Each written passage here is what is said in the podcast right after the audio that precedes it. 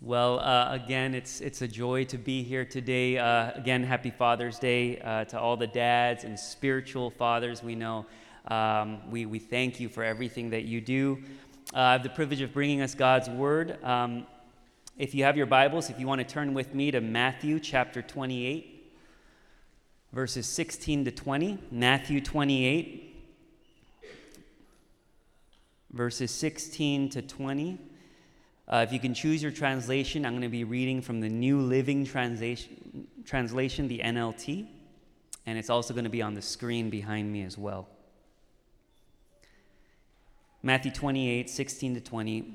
This is the reading of God's word. Then the eleven disciples left for Galilee, going to the mountain where Jesus had told them to go. When they saw him, they worshipped him, but some of them doubted. Jesus came and told his disciples, I have been given all authority in heaven and on earth. Therefore, go and make disciples of all the nations, baptizing them in the name of the Father and the Son and the Holy Spirit. Teach these new disciples to obey all the commands I have given you. And be sure of this I am with you always, even to the end of the age. Amen. Amen. Uh, well, if you've been with us the past few weeks, you know that we're in a series right now called The Church We Long For. And uh, we're, each week we're asking the question what is the kind of church God desires us to be? You know, a lot of churches today are known for their music, uh, their preaching, their kids' programs. Uh, but what kind of a church does God want us to be? What kind of a church, what do we as a church want to be marked by? And today we're looking at one of the most famous texts in the Bible this passage that has come to be known as the Great Commission. These are the very last words uttered by Jesus in the Gospel of Matthew. This is kind of Jesus' final charge to his disciples. Um, it's kind of like a parent uh, dropping their child off at college for the first time. You know, my, my firstborn is only six years old. I'm already dreading that day.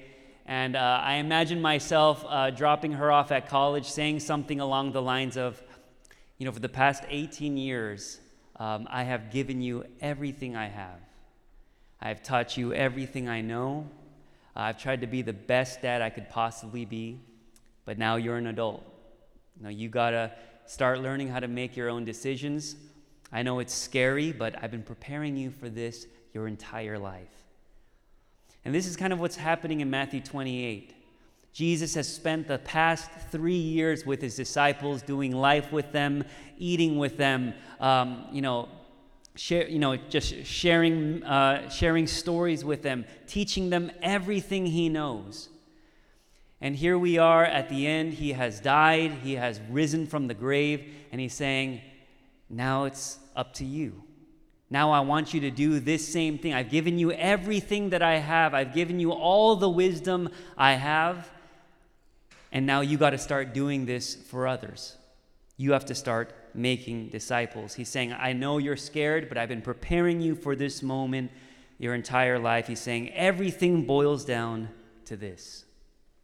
You know, in his best selling book, Start With Why, Simon Sinek makes the argument that the primary difference between organizations that survive and organizations that die really comes down to that organization's ability to articulate and maintain the why.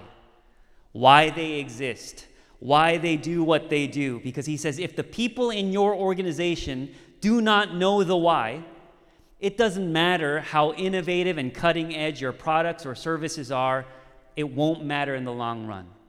That, that organization is destined to die. Well, Matthew 28 19 is the why of the church. It is why we exist. Not to create a social club, not to put on a Sunday event, not to have our needs met, but to go and make disciples. And the question I have to ask is how are we doing at that? A recent Barna study uh, reports that the number of practicing Christians has dropped in half since the year 2000. Not only that, it's reported that an estimated 35 million youths raised in the church, growing up in Christian homes, will abandon their faith by the year 2050. That's a staggering number. And it, it, it, it's, there's a heaviness that sets in even as we just um, you know, welcomed some of our youth students um, into our main service. 35 million youth will leave their faith by the year 2050. So much so that the conclusion that many researchers have reached is that purely on a statistical level, statistically speaking, the US church has reached what they're calling the point of irreversible decline. That barring a supernatural act of God, this is a sinking ship. And we have to ask ourselves the question could it be what's happening is happening because we as the church have lost sight of the why? I heard a, few year, uh, heard a story a few years ago about Habitat for Humanity.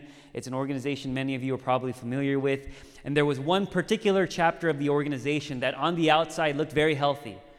They had a committee that met regularly, they had a board that made decisions, they had a pretty strong social media presence. Everyone in the organization was close, but they hadn't built a home in two years.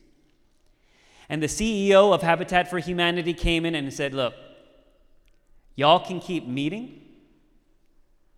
Uh, you know, y'all can keep doing what you're doing. But if you don't build a home anytime soon, we're going to take the name Habitat for Humanity from your chapter. And it was kind of harsh, but it makes sense. Because you can't be called Habitat for Humanity and not build habitats. You can't be called the church and not make disciples, because making disciples is why we exist. It is who we're called to be. Neil Cole, in his book Ordinary Hero Becoming a Disciple Who Makes a Difference, he writes this, and I'm going to put this quote up um, on the screen behind me. Very sobering quote. He says, Ultimately, each church will be evaluated by only one thing its disciples. Your church is only as good as her disciples. It does not matter how good your praise, preaching, programs, or property are if your disciples are passive, needy, consumerist, and not moving in the direction of radical obedience, your church is not good. It's a humbling thought. And the idea is this if the primary purpose of the church, if the reason the church exists is to form people into the image of Jesus, but the people it produces do not resemble Jesus in any way, shape, or form, then you probably have to rethink everything you're doing. Which brings me to the first point. If you're taking notes, I know um, our children are joining us, and so they have our children ministry director creates these beautiful packets for them, um, and they have points. But our first point is what is a disciple? Let's start with that. What is a disciple? That word disciple is not a word we use very often in our culture, which is why I think the moment you hear the phrase make disciples, we automatically kind of feel disconnected from it, right? We typically think of disciples as elite Christians. Um, you know, I was talking to one of my friends who went on a hinge date recently, um, and, you know, don't worry, she's not in this room. Um, but uh, she was telling me about her date, and the guy she was on a date with asked her, Hey, so like I saw you go to church you know, are you like really involved? And she said, yeah, you know, I serve pretty much every week. And he was like, oh, so you're like, you're like one of those Christians. You're like disciple level Christian, right? As if there were multiple levels to Christianity. And yet, when you read the Bible, Jesus doesn't say go and make Christians or go and make churchgoers. Jesus says go and make disciples. You either follow Jesus or you don't. Uh, recently, I had an opportunity to say one line in a TV show uh, that's coming out sometime next year, and my friends have been joking around with me saying, Oh, so now you're an actor, eh? You know, and I'm like, No, no, no, no, no. I'm not an actor. I acted in one thing once. I know a little bit about acting because I have family members and friends who are actors, but I'm not an actor. In fact, it would be offensive and even ridiculous to even imply that I'm an actor. And it has nothing to do with skill or experience, because I think I said the line pretty well, you know. Um, it has everything to do with the fact that there is nothing about my life that reflects the fact that I'm an actor. There is nothing about my life that would suggest that I'm pursuing acting as a career. I don't take classes. I don't have an agent or a manager. I don't study other actors. I don't go out to auditions. I haven't organized my schedule in a way that makes acting possible. So to call myself an actor kind of doesn't make sense. Well, being a disciple of Jesus has nothing to do with going to a few church events or knowing a little bit about God. Being a disciple of Jesus means organizing our entire lives under his authority and lordship. In verse 18, we read, Jesus says, I have been given all authority in heaven and earth, therefore go. Because I have all authority, because I'm worthy of your life, therefore go and make disciples. It means, discipleship means allowing Jesus to have the final say in the way you spend your money being a disciple means allowing Jesus to have the final say in how you conduct your business and how you raise your kids. It means willingly tethering yourself to community. It means studying God's word and spending intentional time in God's presence. And really, that word disciple is just translated, is translated from a word that means learner or student or apprentice. And we have to understand that back in Jesus' day, to be a student or apprentice is very different from what we might think of when we hear those words today. To be a student or apprentice of a rabbi, you basically spend every waking moment with that rabbi. You ate with him, you did life with him, you learned from him, you slept in the same place with him, you traveled from, from region to region with him.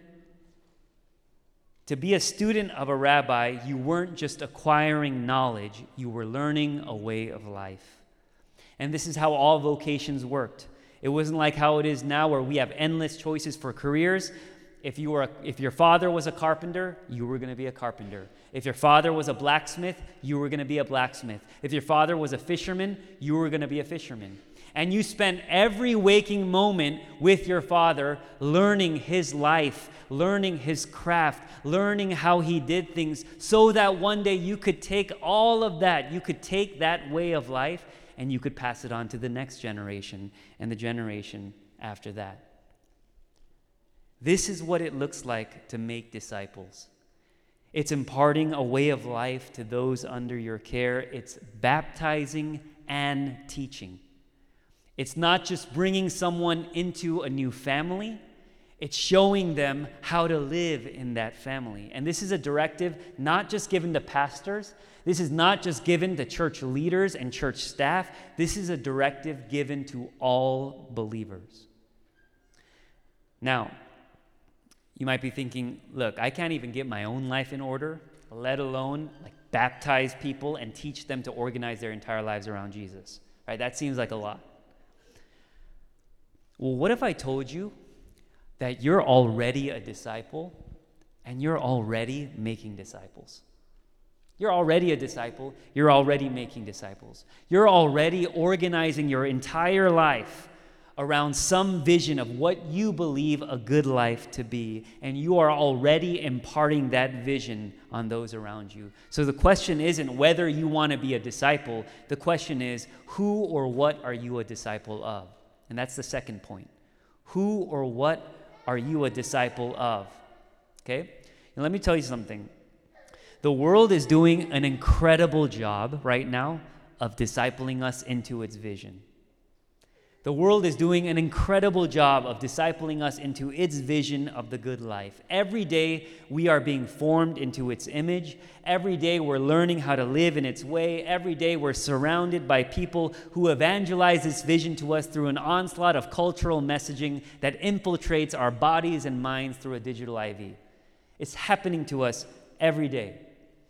You know, one of my courses in seminary wrote my final paper on Beyonce, okay? Love Queen Bey. Okay? My entire paper was a systematic analysis of her performance at Coachella in two, 2018, uh, which I think was one of the single greatest performances of all time. Okay? One New York Times reviewer said this There's not likely to be a more meaningful, absorbing, forceful, and radical performance by an American musician this year or any year soon. You can find that documentary on Netflix. It's called Homecoming. And I was watching this documentary for like the sixth time for research purposes, of course, right? Watching this documentary, and I thought to myself, how is it that in a world where cultural Christianity is dying, And there are more and more people who say they're not religious, that they don't believe in God. How is it that Beyonce is able to craft an experience that can be described as nothing more than utterly spiritual and utterly transcendent? If you turn down the volume, and I've done this, and just watch people's faces in the audience as they're taking in the performance, you can't categorize that as anything other than worship. It's worship, right? And I mean, like, obviously, they're not worshiping Jesus, but they are worshiping their Messiah, who in this case is Beyonce, a deity like figure incarnated in the flesh to deliver a message of love, empowerment, and liberation to all her people, right? And literally, when you break down the performance, it is by all accounts a worship service. There is a call to worship, there is a confession of faith. You even have a worship team that consists of 100 dancers, a drum line, and a marching band. Every song and symbol incorporated into the set communicates and ritualizes a secular worldview that says salvation equals liberation of your true self giving yourself over to every desire of the flesh, consuming and indulging to your heart's desire until all your needs are met, and everyone in that crowd is bought in. It is a captive audience. I said, I've never seen a picture of Revelation 7 more clear. Every tribe, tongue, and nation worshiping, praising, lifting their voices. And really, like they, they started calling it Beychella, okay? Because, I mean, it, it might as well. She might as well have been the only performer there. And they basically started saying that in the end, Beychella wasn't an isolated kind of thing. What Beychella was, was really just a celebration and an overflow of all the ways people were already being discipled into some vision of life. And you watch something like that and you're like, dang, Beyonce got discipleship down. Like, can we get that energy in the church? While the church is arguing about meaningless things and putting on another three part seminar called Discipleship 101, our culture is masterfully discipling us into its vision of what a good life looks like. But here's the sad reality this life that we've all been discipled into, this vision that promises a happiness that comes out of accumulating more things, more money, more influence, more popularity, as enticing as it is, and as beautiful as this vision can be on the outside, this culture can't deliver on those promises. Every single person in this room knows that nagging angst that still exists inside each and every one of us. And deep down, we all know this. Steve Cutts um, is an illustrator who uses art as social commentary. And uh, he has a few pieces that made me cry uh, when I saw them because really it's a picture of who our culture um, is being discipled to be. And I think about our students. Uh, if you were at our congregational meeting last Sunday, uh, you heard our children's ministry director say that we have 155 students on our children's ministry roster. We have a huge subset of the next generation coming up in our church, living in this culture. And Steve Cutts creates these pieces. I'm just going to put three up on the screen, and I think they'll speak for themselves. Here's the first one. Here's the second one. Mental illness is huge, as you know. And third one.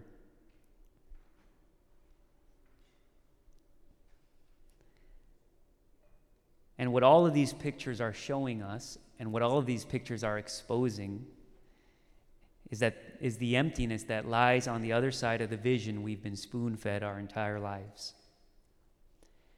And Jesus comes into this reality and he gives us a new vision. He invites us into a new way of being a life where we're not exhausted or burnt out from constantly consuming and looking for the next high. A life that doesn't draw us deeper into loneliness and isolation, but one that draws us deeper into community.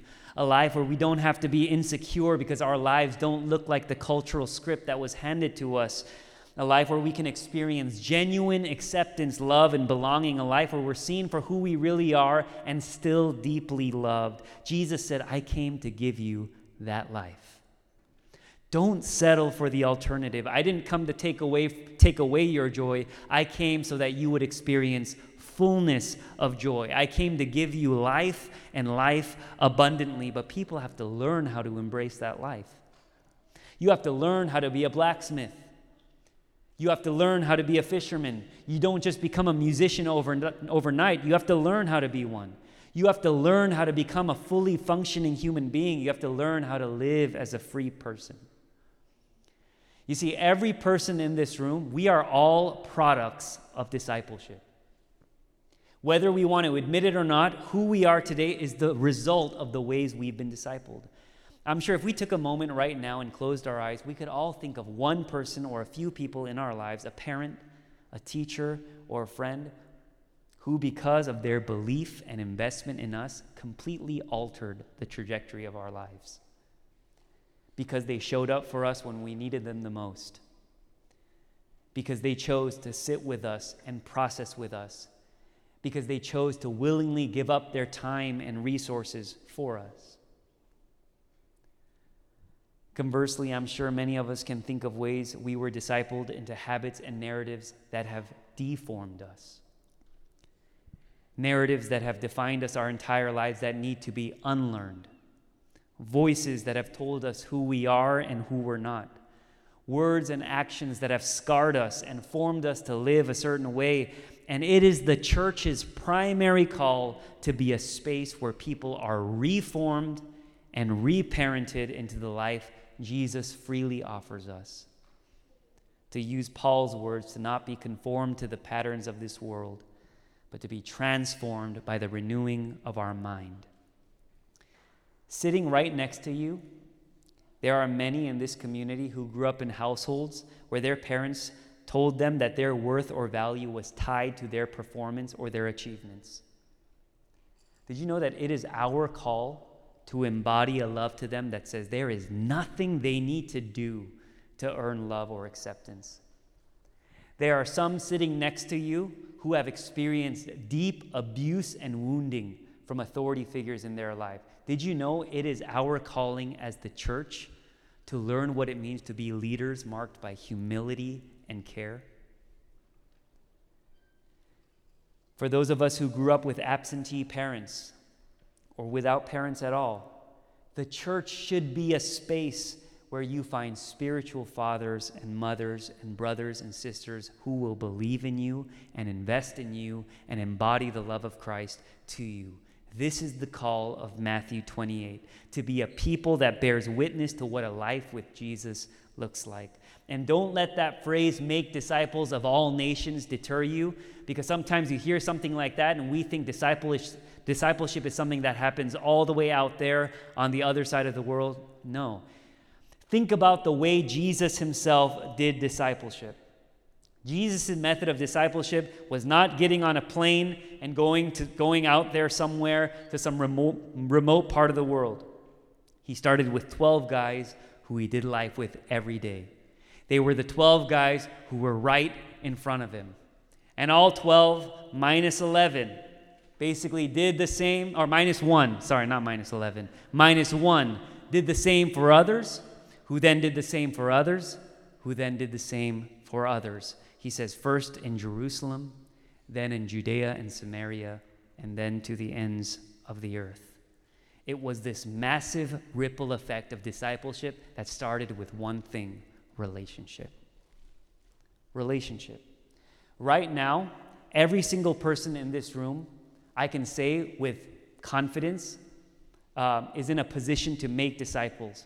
You know why? Because every person in this room is in relationship. There are people you interact with every single day your spouse, your kids, your parents, your friends, your coworkers, who you have an opportunity to model what a life with Jesus looks like who you have an opportunity to be a vessel of God's counter formation in their lives, to speak words to them that will literally reform their understanding of themselves, of God, and the world. And in light of Father's Day, I especially want to speak to our dads.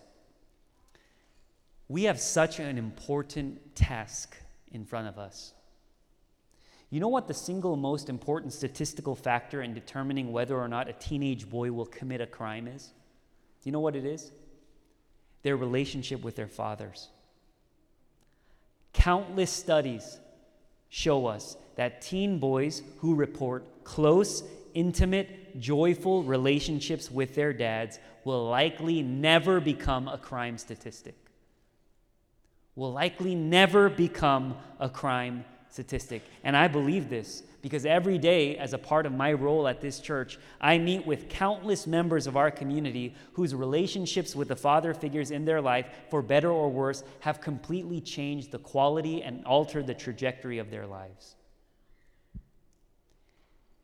And so, as much as today is about honoring our fathers, I want to use this as an opportunity to remind us and, and, and to make this be a sobering reminder of the weightiness we have as dads to equip and disciple the next generation to navigate the challenges of living in a broken world. So, two, we're asking who or what are you a disciple of? And finally, three, how then do we make disciples? How do we make disciples? Let me say this you and I will only disciple people into a vision of life that we ourselves have bought into. Right? They say that discipleship is caught, not taught. In fact, everything, all of our habits, narratives, um, all of our ways of thinking, our paradigms of life, they're caught, not taught. As a parent, you can tell your kids, hey, I want you to come talk to us when you need help. You know that you can talk to us no matter what. But if, but your, if your kids never see their parents model um, embracing their weakness, model being honest about their insecurities and about their doubts, model asking for help and depending on others. If they don't see that model in the home, they are not going to come ask you for help. If they see you only rewarding behavior where they're strong and where they're accomplishing things, it doesn't matter what you say because discipleship is caught, not taught. You will learn a lot about yourself and what you really value when you observe the patterns, thoughts, and habits formed in those who spend the most time with you. Bottom line.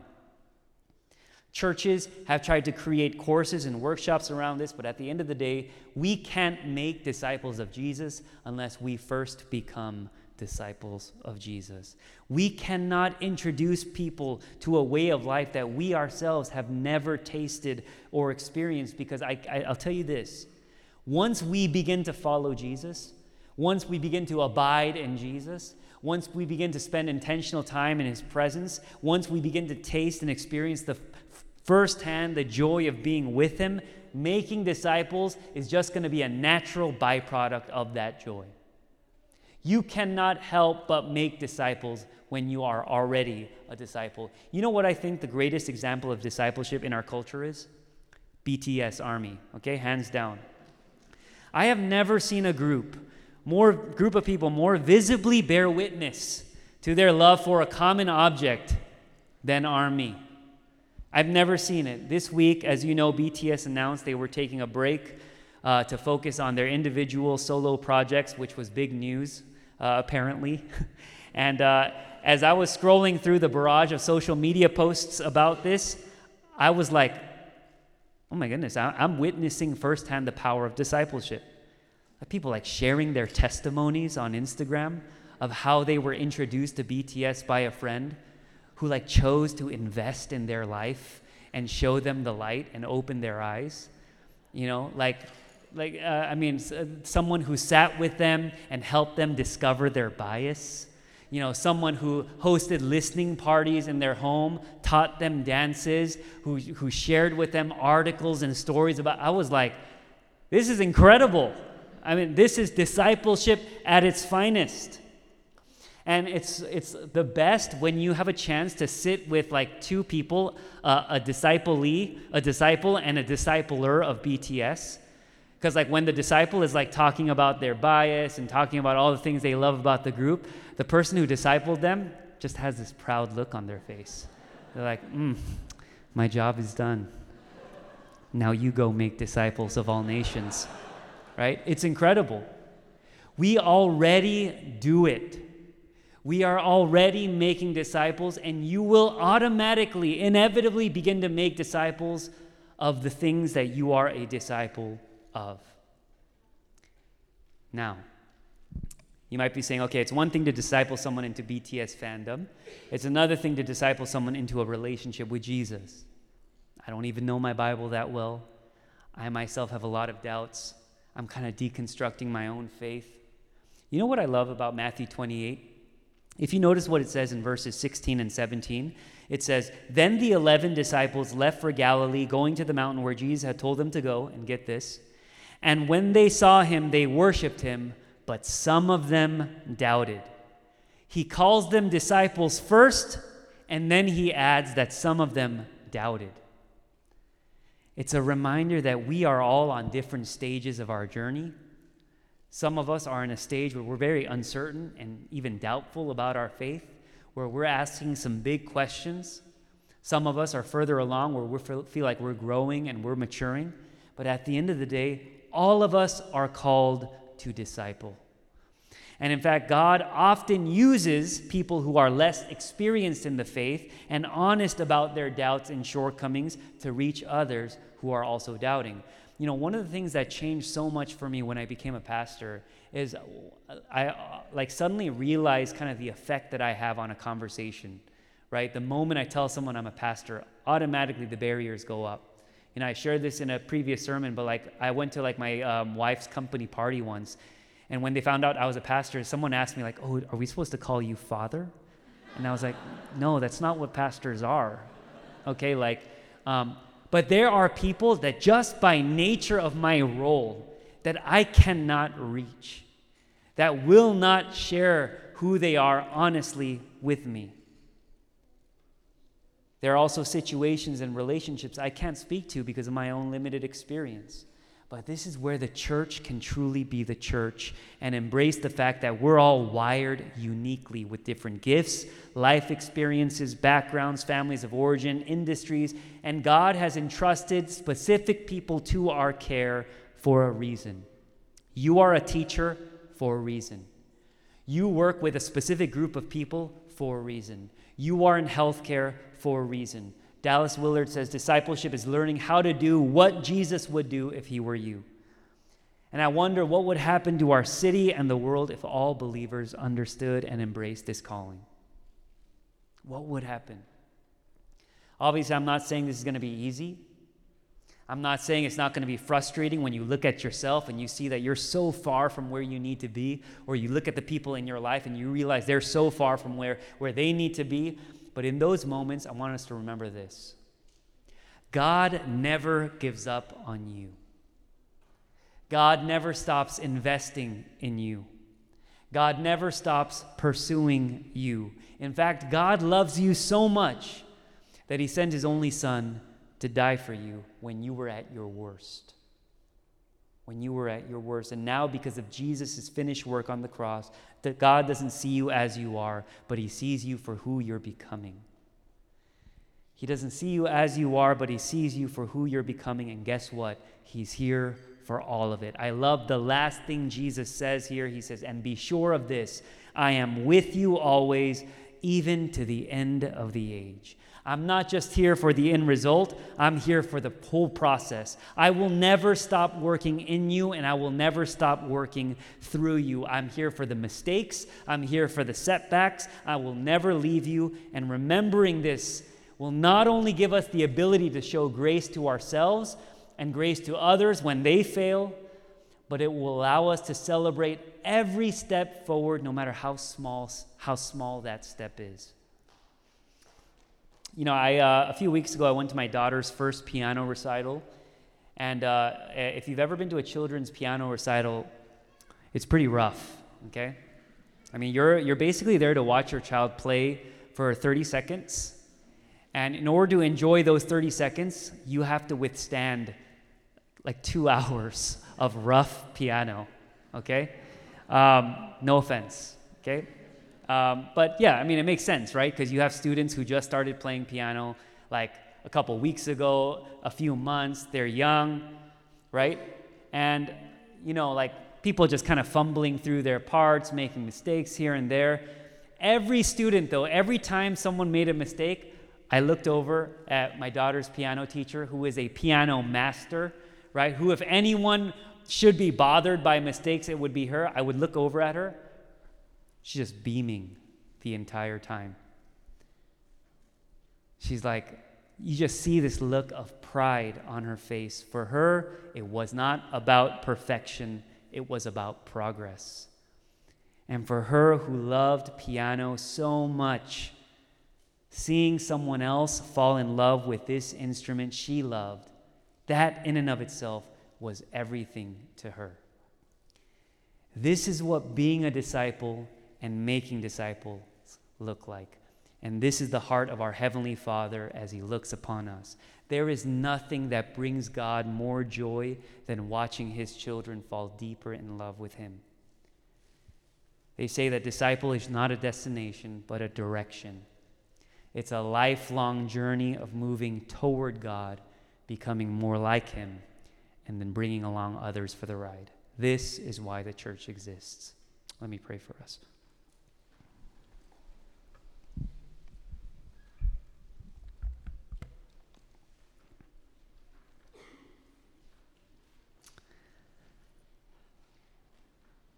Lord, we thank you that you are raising up disciples, you are raising up followers who aren't perfect, who fall short, who are weak and inadequate. But we thank you that you don't give up on us. We thank you that you still use us to then disciple others into the way of life you promise us life abundant. Lord, I pray um, for every person in this room. God, when we go out into the real world Monday, all of us will be flooded with the discipleship this world offers us. All of us will be flooded with different promises, empty promises promising us to satisfy the deepest angst in our soul, but one that can never deliver on those promises.